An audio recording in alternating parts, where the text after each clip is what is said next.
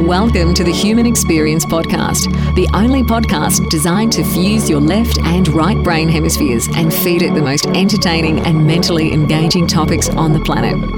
As we approach our ascent, please make sure your frontal, temporal, and occipital lobes are in their full upright position. As you take your seat of consciousness, relax your senses and allow us to take you on a journey. We are the Intimate Strangers. Thank you for listening.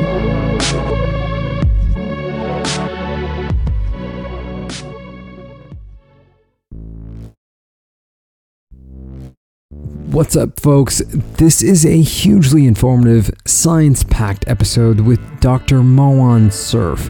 His specialty is in the field of neuroscience, and the work him and his team are conducting is quite literally at the razor's edge of where science is and how we are connecting technology to what the brain is capable of.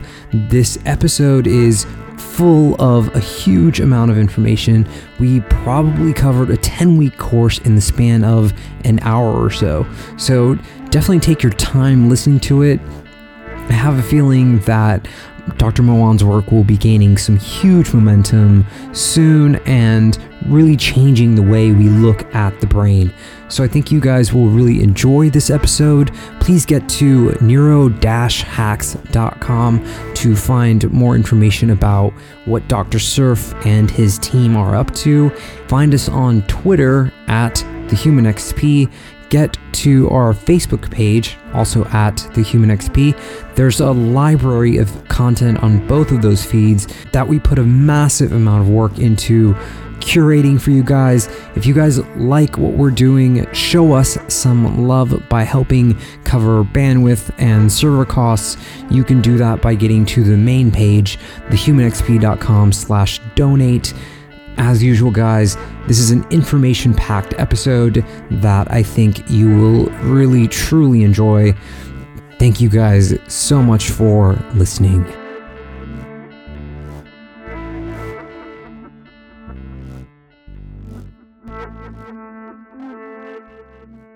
Human experience is diving back into hacking the brain and human performance as we speak to our guest, Mr. Moran Cerf.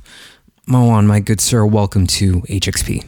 Thank you so much. Uh, Moran, you have such an interesting history. Uh, you grew up in Israel in the 80s and you were recruited into the intelligence unit of the Israeli army when you were 18, right?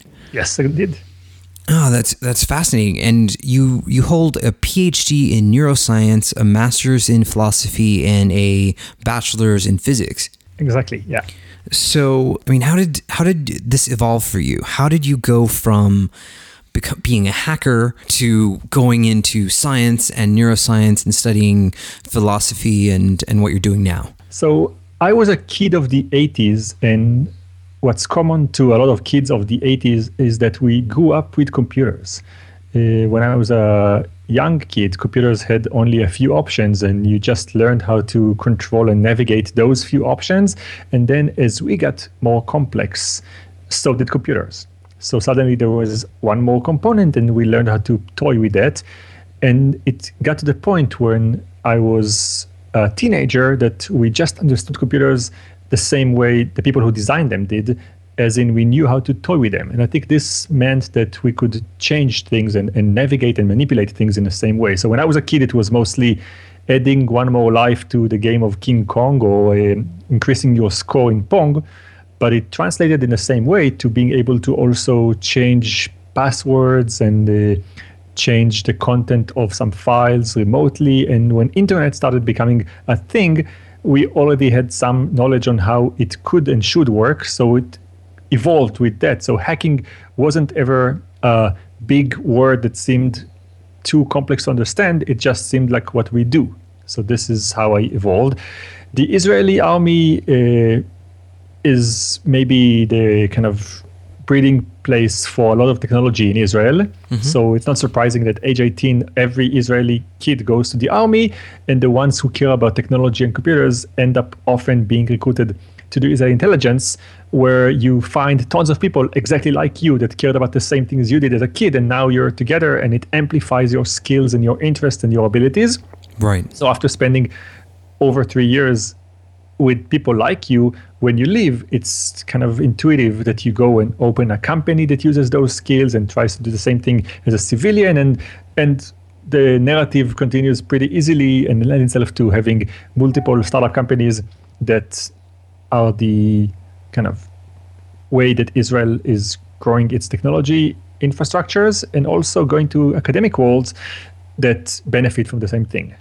Yeah, and I mean, what would okay? So then, what would be the parallels of hacking a computer and your current neuroscience research? So there are some similarities that I like to draw between hacking computers and looking at the brain, namely the idea of the black box holding information that you have to penetrate from the outside. So hacking a computer means you control some of the inputs that go into it and you observe the outputs and you try to use those in and out to understand the middle component, the, the, the, black box that's inside. You can control what inputs you send to a website, you can see what happens, and you try to understand how the website was built.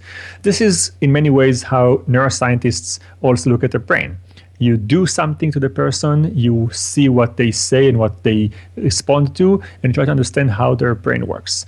It's it's remarkable that we are doing something because the equivalent uh, of neuroscience in the brain would be that you have maybe a thermostat, something that measures temperature that you put next to the outside of a computer, mm-hmm. and you try to use this thermostat to learn what is uh, the internet or what is a uh, you know what is a computer code. But somehow even though our tools are thermostats in the same way that thermostats look at computers for the brain we still somehow manage to learn something about the brain. Okay so let's i mean let's dig in. What i mean what are you guys learning about the brain? So i think the last decade or even the last five years have shown us so many things that challenge our understanding of ourselves that what I focus on right now mostly is looking at the internals of our character and personality and explaining what they are. And lends itself to looking at people's memories, people's emotions, people's dreams, and people's decision making process. So those are the four things that we want to understand. And ideally, what we want to do is want to see how uh, Xavier decides what to do, mm-hmm. what memories manipulate or navigate or, or, influence your choice what to do, how emotions translate to a choice that is not necessarily entirely under your control, and ultimately, can we predict what you're going to do in the future before you even know about it? And then can we change that between the moment your brain knows and the moment you know? Very interesting. So, I mean, we're talking about are we talking about predictive programming here? Are we talking about kind of influencing choice? Are we or we're just we're just discovering the determining factors of what how we we ch- we choose things? So, I'll give you examples from both. So one example would be as simple as I suggested, a choice that's very, very trivial, like what to have for lunch. So you're about to go to a restaurant and have lunch, and the waiter asks you if you want pasta or salad. And you dig into your brain and you made a choice and you say, say pasta. And the question is, when did you make this choice? who knew what to choose? What parameters did you use to actually make a decision? And could I, A, know before you said the word pasta that you're going to say pasta? How soon before you said it could I have known? And even more so, could I have gone into your brain and changed something that would make you say salad? Hmm. and the answer to all of those is that we can know before you know, that it's sitting in your brain, that we can know uh, sometimes seconds before you know, and even before you feel that you made the answer. Sometimes before I even ask you the question, I can already assign some probabilities to what you're going to choose later. And we can actually, if we know far enough what you're going to choose, we can change things and make you choose otherwise. And wow. this ties to a bigger picture, which is some choices that you make are really bad for you. And after you made them, you're unhappy. So we can actually help you learn which choices you're happy with and which ones you're not. Well, let me let me just address what you said about making choices. And I mean, so so is this a sort of deterministic thing that you're kind of are you are you judging the principles of free will or are you are you simply uh, analyzing neural pathways at a, to a point or brainwaves to a point where you're able to predict what a person is going to choose based on certain things. So the concept of free will has been on the table for centuries, millennia. Mm-hmm. Philosophers for decades have been asking questions about free will. And while we cannot give you the answer that you look for, whether or not humans have free will, we can definitely challenge one concept, which is the concept of the uh, real timeness of free will. That is, you think that you made a choice when you made a choice, and we know that the choice was made maybe freely, but seconds before you knew about the choice. So you made the choice to take the pasta. And if I asked you when, you would say, when I said pasta. And we can go into your brain and know fractions of a second before you said pasta that it's kind of blurring there and that and that you're about to say pasta in a second. Interesting. And then and then you mentioned the choices that are good and bad for us. I mean, uh, how do so the choices that, that make us happy, the choices that make us sad. So, I mean, what can we talk about that a bit? So let's take simple ones. Uh, let's take things that actually hurt you, like smoking. So there's smokers out there, and they say if you ask them, "I don't want to smoke. I wish I didn't want to, but I'm interested in that, and it's rewarding and it's uh, attracting me, and I just cannot stop." So this is a choice the person says I shouldn't do, but I do. Another question is it's the same brain that says, I don't want to do that, and the brain that says, stop doing that and do that. So the question is, can we amplify the side of the brain that wants to stop at the expense of the one that wants to do and help that one win over the other? And the answer is we can. We can go there and we can essentially help you control yourself better. And that's a profound thing because control is is not a it's a phys- physiological thing it's something that's in us and we can now manipulate things and help you get access to yourself in a better way yeah it's a very profound thing. So i mean let's let's get deeper with that. How are we how are we able to do this? I mean what what actual technologies are we using when we discover and, and use this? So in our brain there are mechanisms that are in charge of experiences feeling things uh, going through uh, thoughts and, and just being exposed to them. And there are ones that are more controlling things. They're kind of feedbacks and inputs inside their brain. So if you want to simplify it as much as possible, you can think about the front part of your brain as a part of your brain that uh, is responsible for self-control and for regulation of other parts of the brain. So I'll give you an example in the world of emotions, for instance, and then we can talk about the world of smoking. Mm-hmm. So emotions are something that is in our brain but we don't really have control over it. It kind of happens to us. Like you don't say, you know, someone that I love is sick. I think I should be sad now. Let's activate sadness. Sadness starts happening, and you say, "Okay, I was sad for ten minutes. Let's stop sadness and move on." Let's. It's kind of happening to you, and you're exposed to it. It it dawns on you as if it's something that you wanted, but it's your brain making things that you are just witnessing. Right. And the question is, can we control it? Can we stop the sadness if we want to? Or can we uh, stop the anger if we want to? Or can we increase the happiness? Is is there any way for us to access those mechanisms that are in our own brain? So how come the brain that's ours isn't letting us control everything? So we know that you can actually change some things by giving them different inputs. We know that the sadness isn't coming from nowhere. It's usually based on memories and thoughts that you experienced. You, you get inputs that feed into your brain and your brain responds by sadness. So now the question is can we change the inputs or the connections or something that will make you feel less sad? And the answer is yes. We do it in a very crude way, but uh, we're already learning how it works. Uh, and what we do is we basically stick electrodes, if you want. Uh, I, am saying it uh, as if it's metaphorically, but we actually do it in a very clear way. We stick electrodes in people's brain in areas of the brain that uh, correspond or correlate nicely with emotions and feelings. And then we also uh, put another electrodes in the part of the brain in the front of it that has to do with emotion regulation.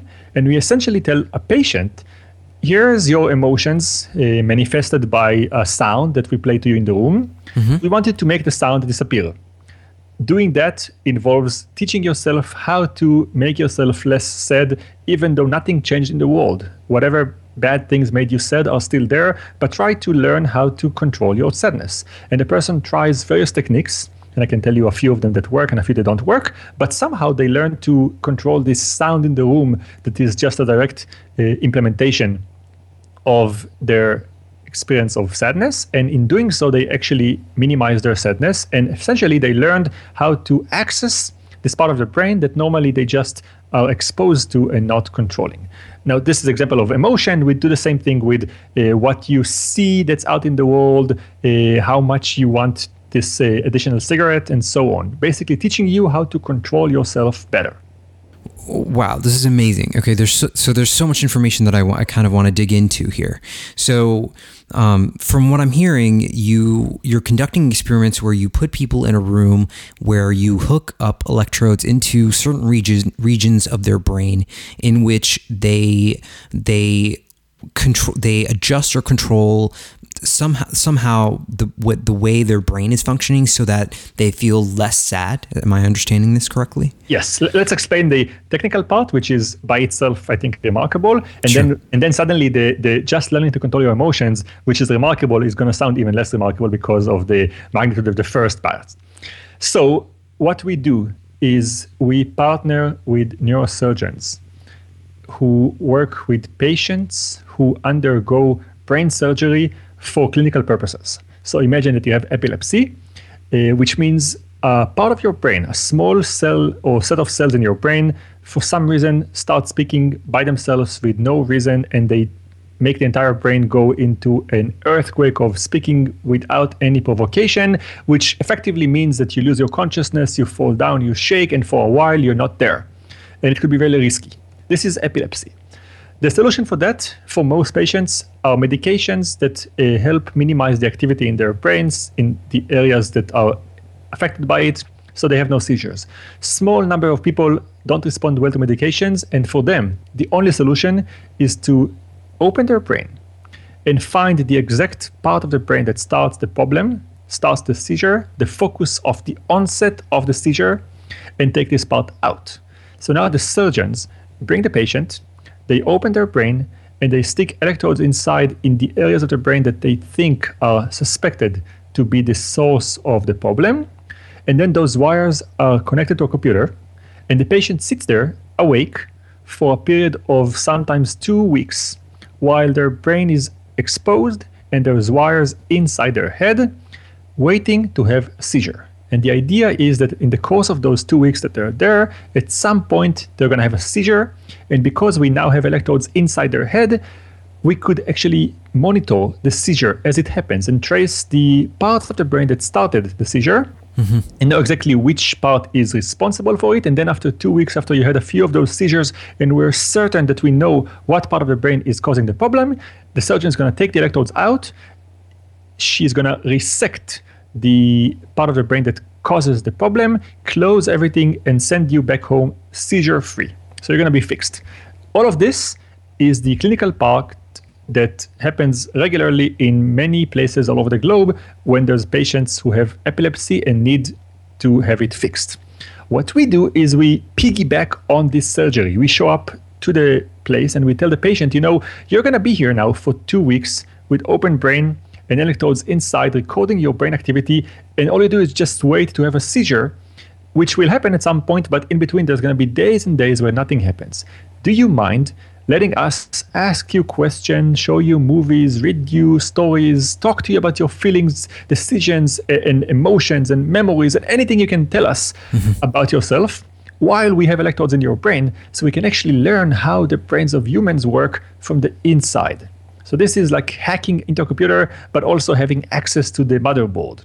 We have electrodes deep inside the motherboard, and we see how the processing happens from the inside. And the patients are always very eager to participate. They're sitting there for days and days with us, and we conduct a series of studies on them that all ask simple questions with profound answers. So we make the person actually choose pasta or salad, but now we can see the cells in his or her brain that come to life seconds before they say pasta. And now we know she's about to say pasta in two seconds. So, so are we talking about the prefrontal cortex, or what region are the, of the brain are, are we focusing on here? So, based on the problem the patients have, we change our electrode locations every time. So, if the problem uh, seems to come uh, and show itself, or the source of the epilepsy seems to emerge mostly in the middle front area. We'll put electrodes around this area. It seems to be the case that most of the uh, times we get a certain uh, set of areas that repeat themselves because both that's often where the seizure onsets are, but also those are the areas that you can actually take out. So if the patient comes and they have a problem in an area of the brain that's going to make them lose the ability to speak, if you take it out, even though it's the problematic area, we won't do the surgery because you cannot just take it out and have them work the same way. So only certain patients actually get to go through this procedure, and those are the ones that have the epilepsy in locations that we can indeed work with. Okay, okay. So I mean, I mean, in your TED talk, you you talk you describe an experiment with a woman watching video clips with uh, these electrodes embedded in her brain, kind of like you're discussing now. I mean, is there any certain experiment that I mean was remarkable to you, or kind of was game changing for you that that that that was expanded your research? So to me, there are two studies that uh, to me were the most interesting ones out of the variety of studies we ran with those patients, one is the simplest study we could have imagined, but the results were remarkable. And that was the study where we took the patient and we uh, showed her a variety of images, one after the other. So she sees a picture of President Obama, then a picture of an Apple computer, then a picture of the Eiffel Tower in Paris, and just a series of pictures with no particular order or no particular content that kind of weaves them together, just random things. And while she sees those pictures, we monitor her brain until we find a cell in her brain that comes to life, becomes very active when she looks at picture number one. Let's say a picture of the Eiffel Tower. So now we see picture of the Eiffel Tower in front of our eyes, cell number 50 fires. And then we show the picture again, cell fires again. We take it out, cell stops firing. What we learned first is that if we showed this woman any picture of the Eiffel Tower, or even said the word Eiffel Tower, or just sprayed a smell that reminds her of the Eiffel Tower, the same cell fires because this cell codes the concept, the thought, the idea of the Eiffel Tower and doesn't respond to a specific picture. This is what it means for your brain to think of the Eiffel Tower. So this was already remarkable, but what I think was the most remarkable version of the studies we did was one where we told the woman, we're going to now put in front of your eyes a picture of the Eiffel Tower. You're going to see it now in front of your eyes.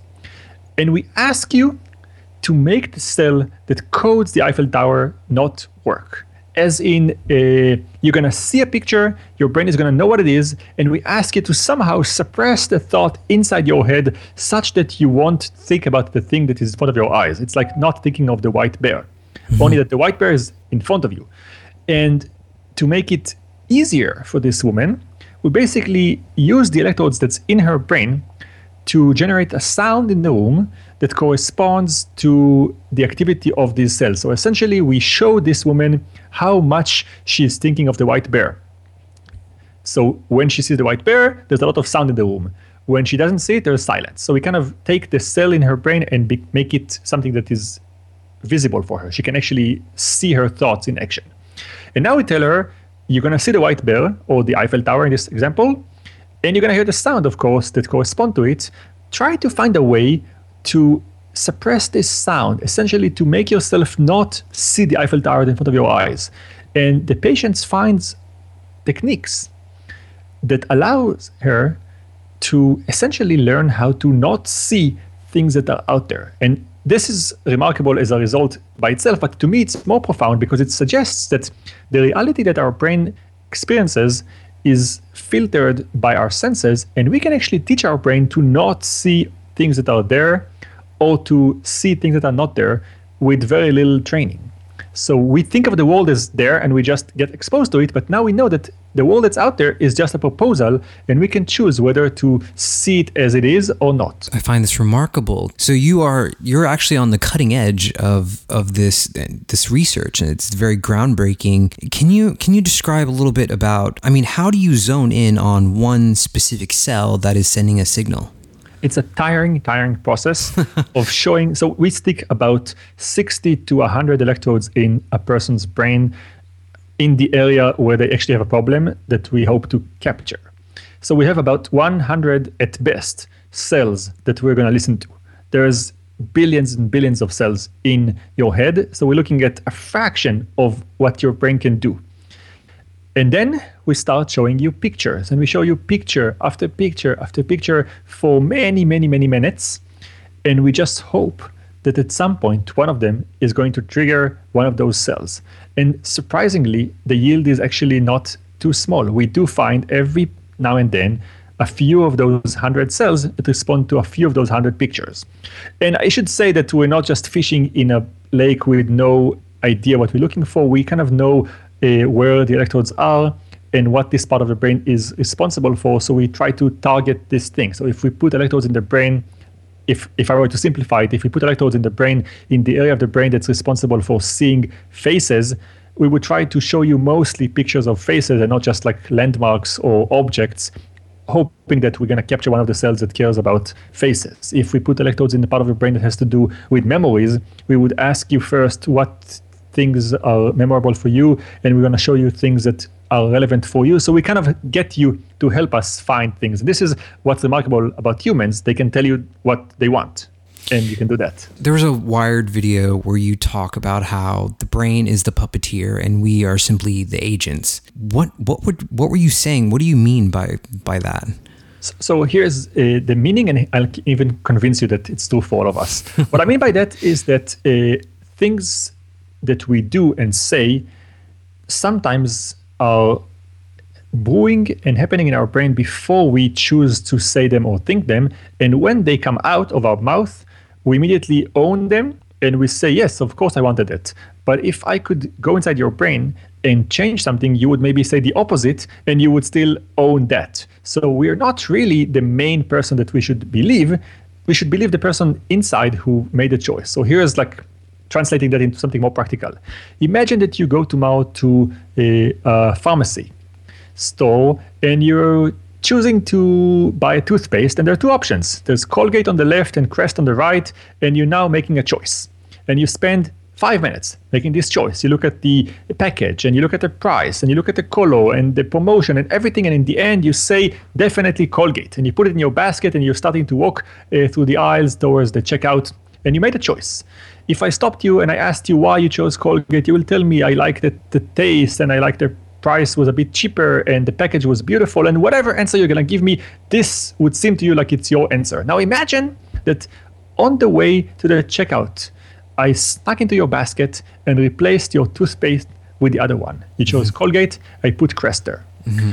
you get to the checkout and somehow miraculously you don't notice that you bought the one you didn't want mm-hmm. you pay for it and you go home and when you get home your friend says, "Hey, uh, did you get toothpaste? You said you're gonna buy." And you say, "Of course." And you look in there, and there's Crest there, and the guy asks you, "Oh, uh, you chose Crest? Why?"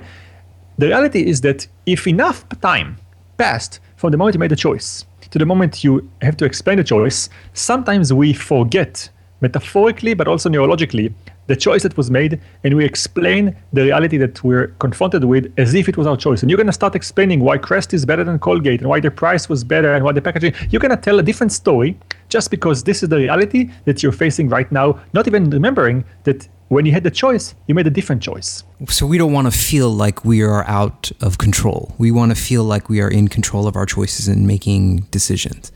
Absolutely. Huh. and we always explain. So our brain, what's unique to our brain, and, and, it makes sense why it's that case, is that we always come up with an answer. Whatever reality we're experiencing right now, we give it a story. And we take the past and we take what we remember about our memories, and we use that to create a narrative that explains us.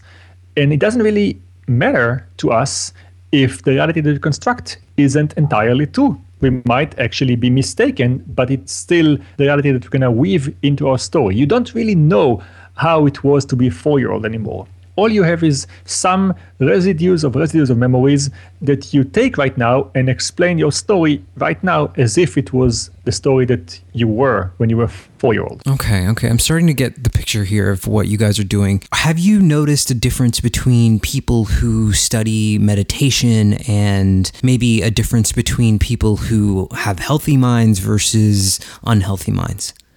So it's interesting we look at that in two angles and, and they're both interesting so meditation is something that i don't practice myself but our work clearly lends itself to uh, altered states of consciousness. So a lot of people who care meditation come to us and say, "This reminds me of A or B," and we try to use their understanding of how it works to explain our results. And I think there's something to it. There's something to uh, having a clearer state, to being more able to focus on single thoughts, to even uh, learn how to really see the world differently. I think the people who uh, practice meditation are saying that they are able to do what we train our patients to do, which is learn to focus on some realities and not the others, and see or unsee things. I think this is this is something that ties to that. Um, generally, I think that our work uh, looks at the one thing that's unique to humans, which is consciousness. And consciousness has various levels in our lives. It has the level uh, of alertness that we have when we wake up in the morning versus the one that we experience when we're sleeping. Different, same brain, different states of consciousness. We have the consciousness of a three-year-old, ba- three months old baby. That's the same ba- person that you are when you're 25, but somehow your brain changes and accordingly the consciousness changes.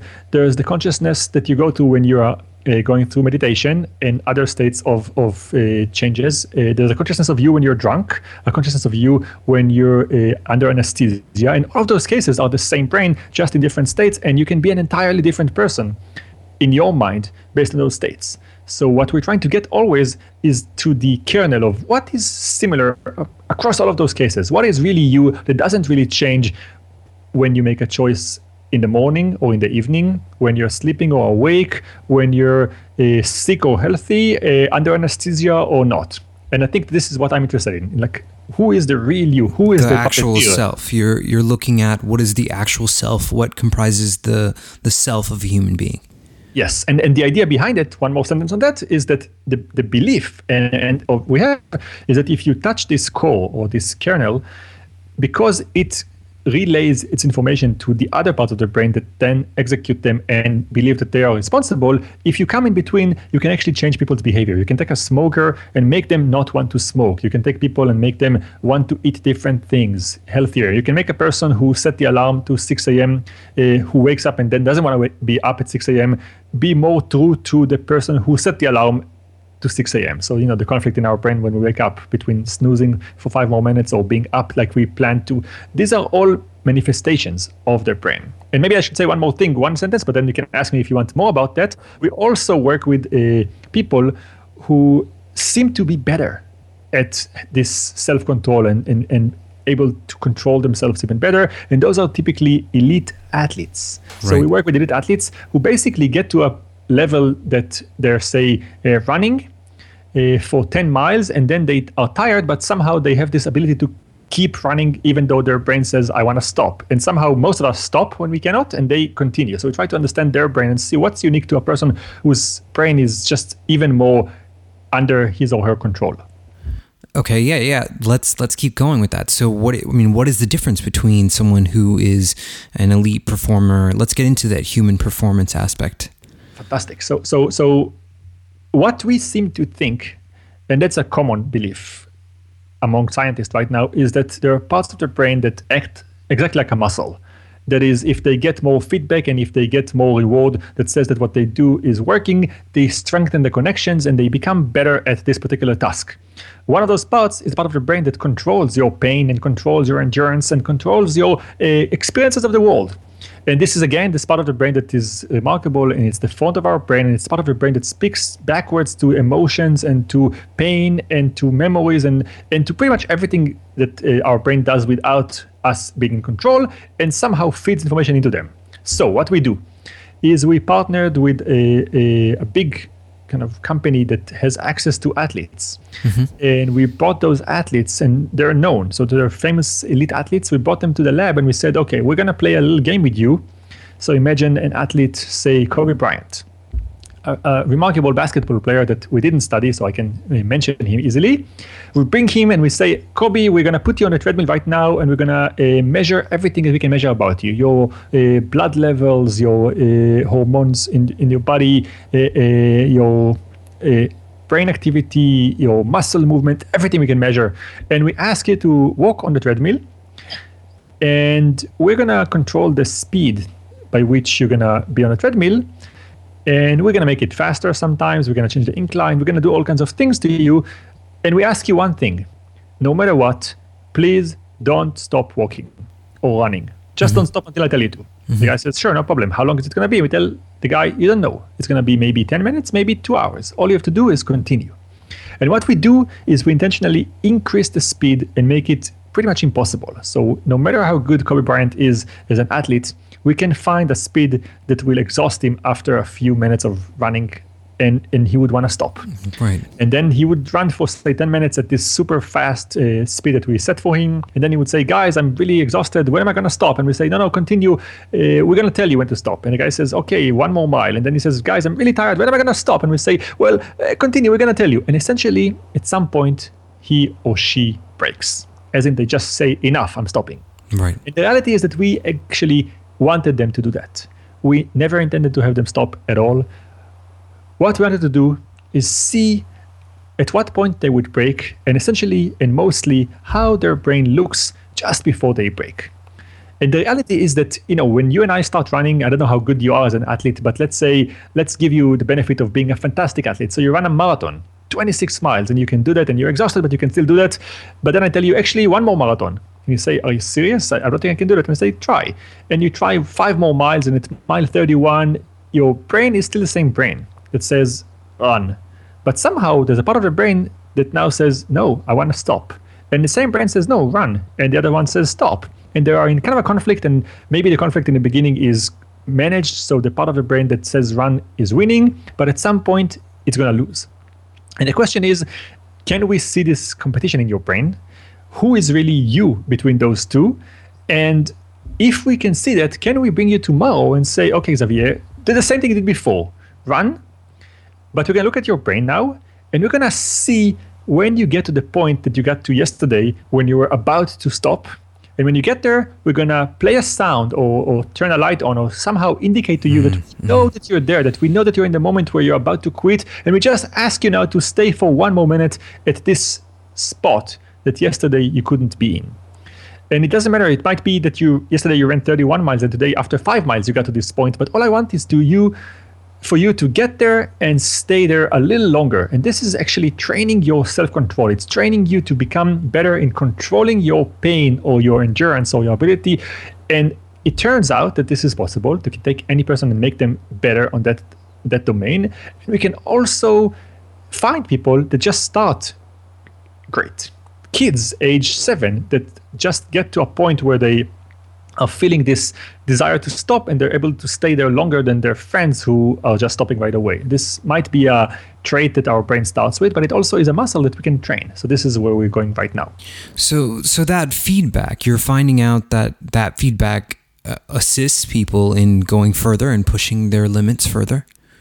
It helps and it helps in two ways. It helps because suddenly you're not alone. Like you you, you actually get a, a feeling that someone is with you and it also helps because it feels like it's a tangible task that you can manage. So it feels that uh, one more minute is always possible. You know if you run a, a 26 uh, mile marathon maybe after mile 15 you're exhausted and you say i don't think i can do it and i don't think i can make it even to 16 miles or 17 miles. But when you somehow get to mile 26 and you're maybe half a mile from the finish line you have this boost of power that says oh i can definitely get to the end because it's there and you can see it and, and i think very few people in the world have stopped running at mile 26.1 somehow people always finish when they get to the very end of the race. Mm-hmm. In the same way, I think that our athletes, just by getting the feedback that tells them, we know that you're feeling this this pain, we know that you want to stop, but here it is. One more minute from this point makes them somehow stay for one more minute, and and this is what you need to train. This this is how muscles. in the So, are, this are we talking about the neuroplasticity in the bl- brain then, and we are we're we're stretching that?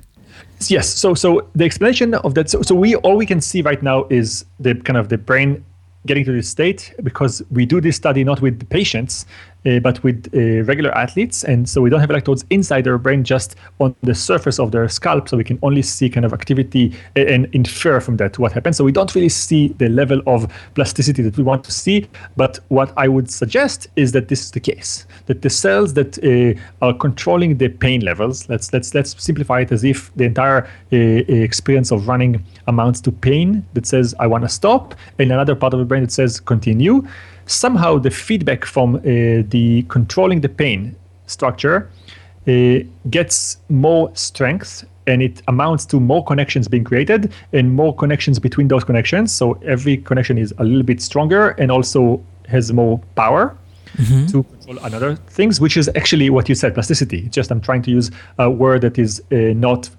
neuroscientifically, but actually imagine a, a, tree that has just one more root being created. Those roots are actually the, the connections that the brain needs. Huh. It's, I'm absorbing all of this. It's very, very. I know intriguing. we went through like ten different uh, domains of our work in one minute. yeah, it's, it's okay. You know, I, I, I'm very curious about this idea. I mean, we're talking about altered states of consciousness and uh, different brainwave states. And I mean, have you have you tried um, using LSD Uh, on patients and or psilocybin or MDMA and kind of seeing where their brain is with these experiments? So I did not. Uh, I feel that uh, the fact that uh, we get to even access the brains of humans is already so unique and surprising that I'm not gonna dare ask uh, for even more uh, uh, unique things. You don't want to push your limits any further. but your your have. neurofeedback is is hitting that buzzer. Your brain is telling you not to go for any further exactly right. But I do know that others do that. So I have a few colleagues who do just that. And where we have a lot of knowledge is on using the same readings with animals. So I focus on, on humans because I feel that uh, what's unique to us is that we can articulate what's going on in our brain. So we can learn a lot more from an experiment on a human than on a mouse. But it's not entirely true because on a mouse you can actually do a lot more things and you can actually scan a lot more brain cells and you can actually uh, put electrodes in a variety of areas that uh, that tell you not just what happens at the end but also what process have have been involved uh, in the making of a thought. So you can learn a lot more and this is done. So so there are scientists who look at those altered states of consciousness. It's just that we don't really know what it means to be uh, a rat that is in a different state of consciousness. We're not sure that uh, that what we call a, a, human experience is what a rat calls a rat experience. That's very interesting. Okay, so Moran, I want to play a little bit of devil's advocate, a little bit of a thought experiment with you. Okay, so if we if we kind of fast forward 20 years from now, and you know we're we're understanding these beha- the ways to kind of adjust be- human behavior, do you think do you think there would be you know this this uh, a sort of mechanism or device that we could create which controls human behavior so that let's say in in regards to sort of an immoral behavior. So let's say that um, someone or something has dictated that committing a certain crime or committing a certain action is bad and wrong. Do you think there could ever be a device that maybe is wearable or injectable, maybe a microchip that you inject into your brain, where which which would prevent human beings from committing these acts in 10, 20, 15, 5 years from now? So I'm thinking out loud on this. So, so on the one hand, controlling our brains externally is something that uh, I can reframe uh, in a way that's going to sound to you mundane, but it actually is happening all the time. And that is uh, content and communication. So when I speak to you right now, I control your brain a little bit. You choose to let me in, but I start changing your brain. I, I often give talks, and someone asks me uh, my thoughts about uh, about uh, drugs. They mm-hmm. say, should I, shouldn't do drugs? And I say, and, the, and the, what's behind their question is, but it changes my brain. Is it okay? And I always say that everything changes our brain. Love changes our brain. Our bad breakup changes our brain. And talking to me right now changes your brain. I make you uh, create connections. And in the same, so in that sense, people that are masters of communication are able to make you do things that you didn't want to do. They they play with your emotions. They control things, and we think that we are in control of our own brain. This is kind of the puppet and the puppeteer again. We think that we are in control, so we tell a story as if it was me listening and you speaking. But the reality is that there's a little bit of an overlap here, and I have some of me in your brain right now that I own. I, I can change something in your brain, and you cannot stop me. And same goes when you talk to me. So there's something about communication that actually does what you said. It just sounds less alarming. Mm-hmm. But it actually has a, a, a, very clear kind of you know uh, practical aspect to it which is the people we spend time next to and the interactions we choose to have and the communication we choose to have and the the surroundings we create is really important to what kind of brain we want to have. So if you want to be funny, you should be next to funny people. If you want to be interesting, you should be next to interesting people because their brains rub onto yours, not just if you say, teach me how to be funny, just by osmosis. So you're influenced by the people around you. Exactly. So this is this is not what you wanted to hear. You, you kind of asked me about the. You I know, did. Yeah, I was going to say. That. I was say, uh, please answer my questions. yeah. So so so taking it to the more uh, science fictiony, but actually potential reality, uh, controlling our brains, we have now uh, knowledge on ability to control people's brains regardless of their resistance. And I'll give you an example for one thing, and and this could go badly. So we know right now that there are moments uh, where your brain is less guarded and is more likely to uh, be rece- like receiving information and responding to it uh, without you being able to stop that. And right. that's a moment where, if you think about it from the point of view of a hacker, it's a moment where you turn all your securities down and you just let every hacker come in. And right. that is our sleep. When you go to bed, we essentially are not there to stop things from, from getting in. Right. Now, our brain is not really listening at those moments, so it's pretty safe. The, the, the, the, gates are locked. But we now know that there are windows in your sleep where the brain is open. It is listening. It, it sounds that you make in the outside world actually penetrate the brain, smells penetrate the brain, tactile experience penetrates the brain. So we know that actually there are moments where the guards are down and you're listening. Mm-hmm. So now we know that there are studies uh, done in the last year and a half that show a person going to sleep and someone next to them spraying smells at the right moment. And it's hard to find this right window, but we now know how to do that. So sprays smell at the right time. Or whispers words into their ears at the right time. And when they wake up, they actually make a choice that they think was theirs or they actually remember something that they think they put there, and it turns out that it was this other person who planted that. And that means that we can think of a world where you go to sleep and there's a device next to your head that whispers the right words or sprays the right smells in the right moment, and you wake up thinking you always wanted to buy Colgate. And it turns out that it wasn't you who wanted it, it was me putting it in your brain in your sleep.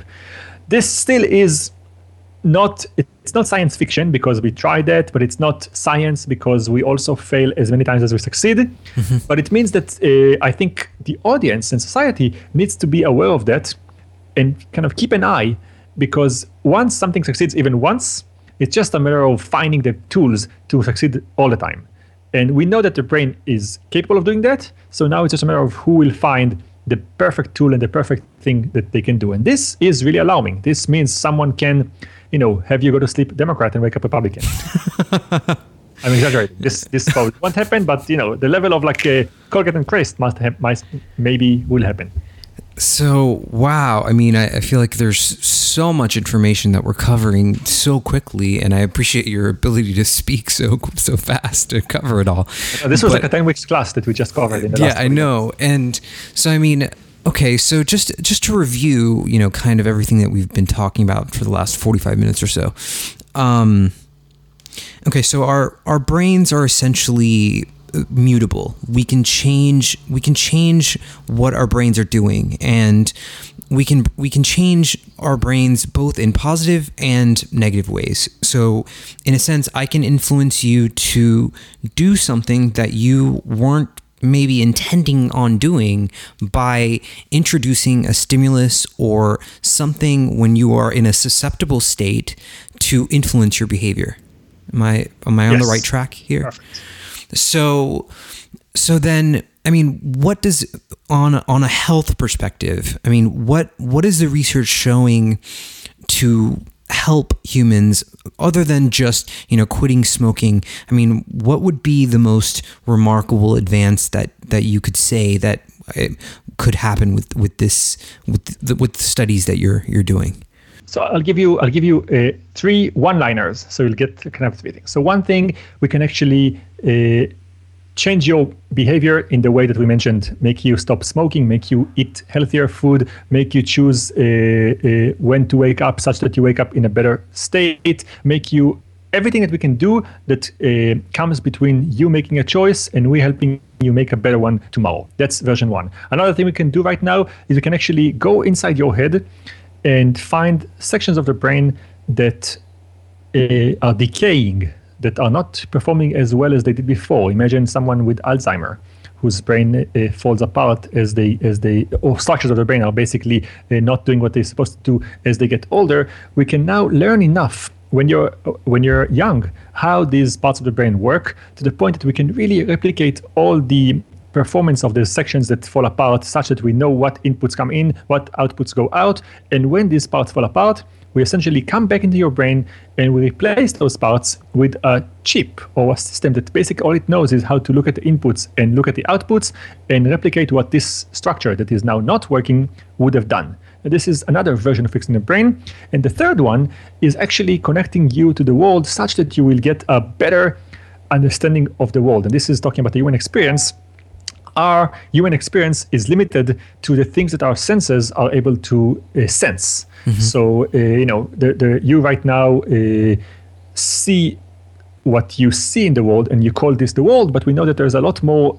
things out there that are just not captured by your eye because your eye can only see certain amounts of colors. And so you don't see the rays of cell phone uh, beams that go from every pocket, but right. they're there. Right. So right. we can now, but your brain if if your eyes could pick that up, your brain knows what to do with that. So now we can think of enhancing the human experience not by taking your brain and changing it or by replacing faulty parts, but by actually feeding into the existing brain more information from the world that just tells you more about what's out there, making wow. the world richer experience. So suddenly you will see more, you will smell more, you will uh, be able to to feel you know molecules of dust that are on your body that right now are below the threshold of your tactile experience, you can actually say, oh, there's too much dust in the room because I feel it. And the ultimate level that this can go to is that we don't have to just connect the world that's out there by having more senses feed into the brain. We can actually take things that have no sense to them and feed them to the brain. Here's what I mean by that.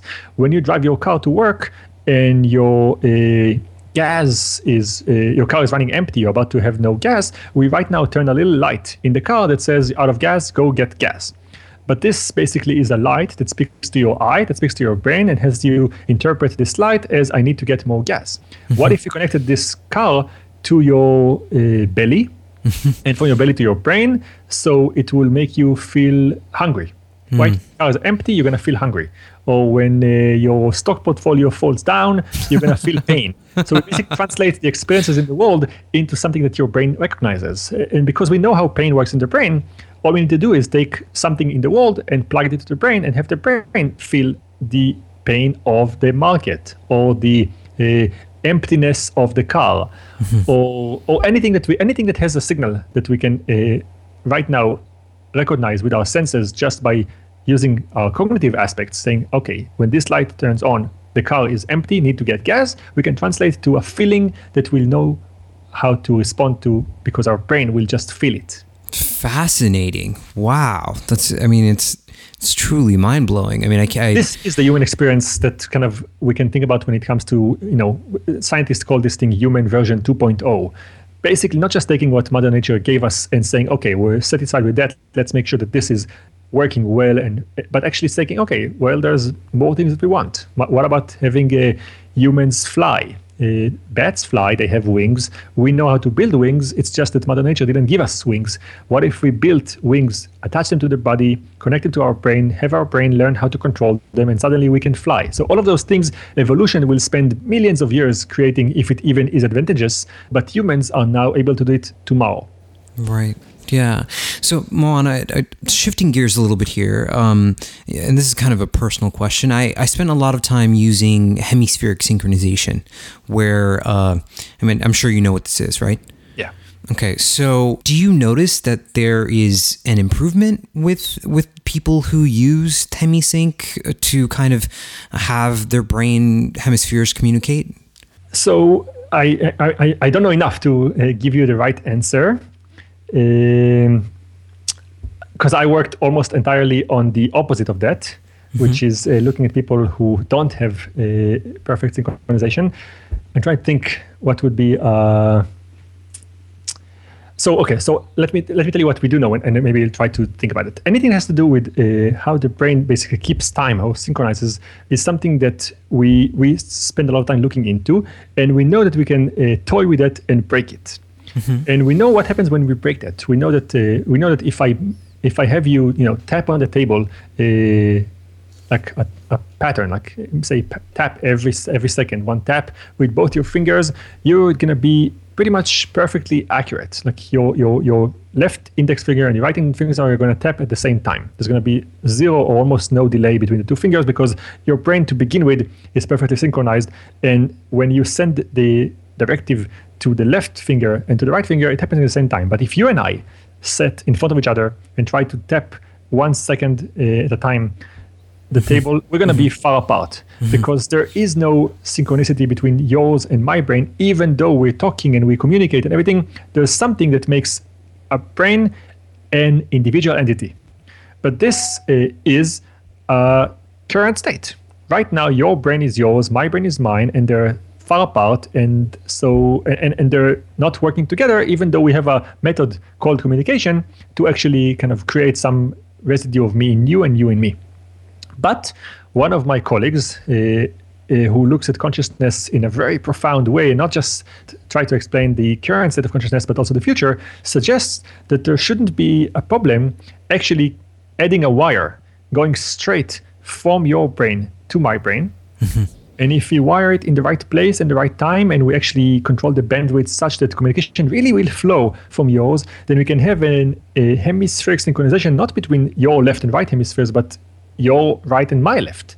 Hmm. And and it, it, it will actually not only uh, enhance our ability to communicate and to you know really synchronize behaviors like tapping a finger every one second but potentially it will actually mean that some information will leak from you to me and me to you such that we will share an experience together wow and one of his theories that is right now untestable but suggested a really uh, profound idea is that when we would do that, if we will find a way to really plug one brain to another, but fully wired, not just like using a you know a reading from one and then stimulating the other. Mm-hmm.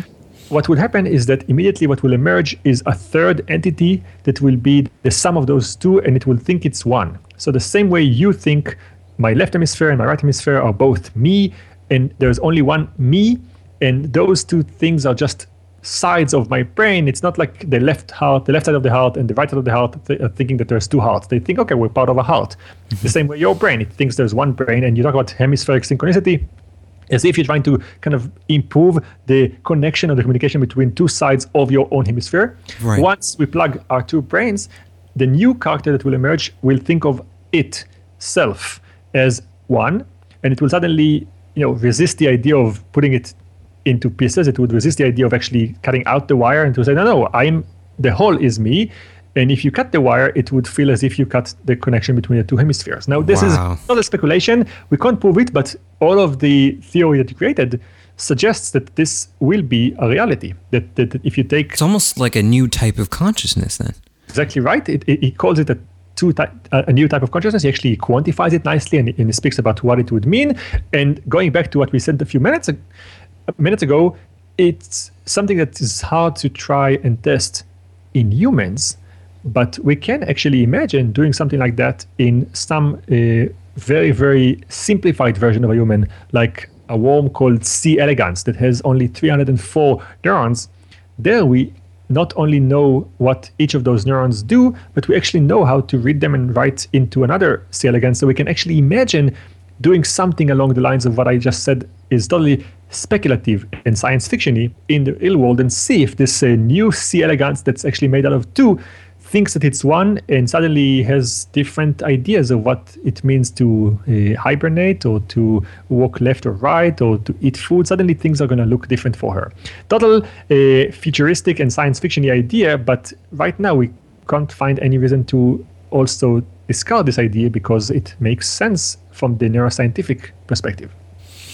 Wow, Moran, I'm I'm truly blown away by this conversation. We t- we talked for, and it's been an hour, almost an hour, and I feel like we've covered so much information. I just, uh, I mean, it's it's no surprise that you've been given um, awards for your work and, and, grants for your work, and you know, I, I really, I'm really curious to know, you know, where your work is going to be in two, three, four, five, even you know, even a year from now, where you guys are going to be. Let's schedule to talk. So since since science now advances so fast, and I told you about my work, but about also the work of ten other people who all do something. I think we should uh, make it like an annual gathering where we see what happened uh, in the last year. Absolutely, I'm I'm completely up for that.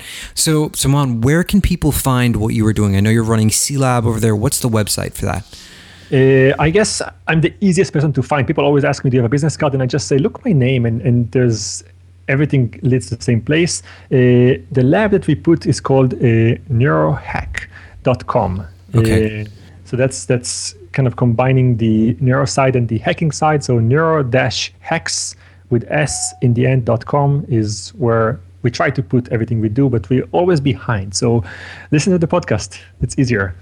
Okay. So neuro neuro-hacks.com is where everyone can find you. Exactly.